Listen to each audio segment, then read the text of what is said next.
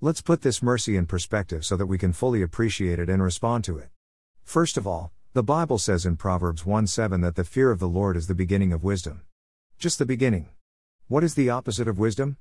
Folly, or, as we would call it today, foolishness. What is a person who possesses this characteristic? Yes, a fool. So, if we are not wise, we are fools. Or, we think we are wise, but if we don't take heed to the wisdom we think we have, we are fools. So, if we don't fear reverently and humbly acknowledge the sovereignty of Almighty God and submit to it, we are fools. Whether we consciously think about the Ten Commandments or not, we know they are meant to be lived by and obeyed. Don't steal. Don't lie. Don't murder. Don't take God's name in vain. Honor your father and mother. These are just some. Have you ever stolen anything? Then you're a thief. Have you ever lied? Then you're a liar.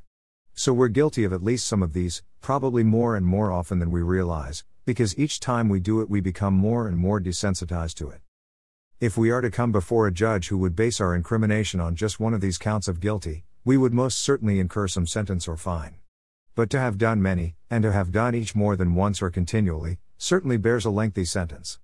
But if we were to find out that the judge not only found someone to willingly and undeservedly pay the price of our cumulative sentences for us, we would be overwhelmed with amazement and dazzled with gratitude not only to the one who took our place but also to the one who ordered him to do it. This is what Almighty God has done for us through Jesus Christ, mercifully, and we don't even think of our guilt, the looming sentence, or take hold of the hand who suffered in our place. God told the Israelites through Jeremiah, and He tells us today.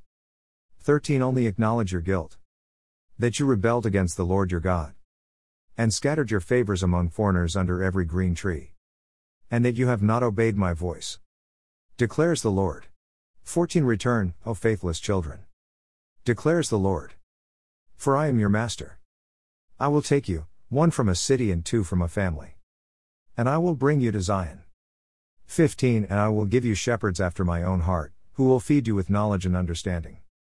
This offer doesn't last forever. Take hold of it now. Fear God.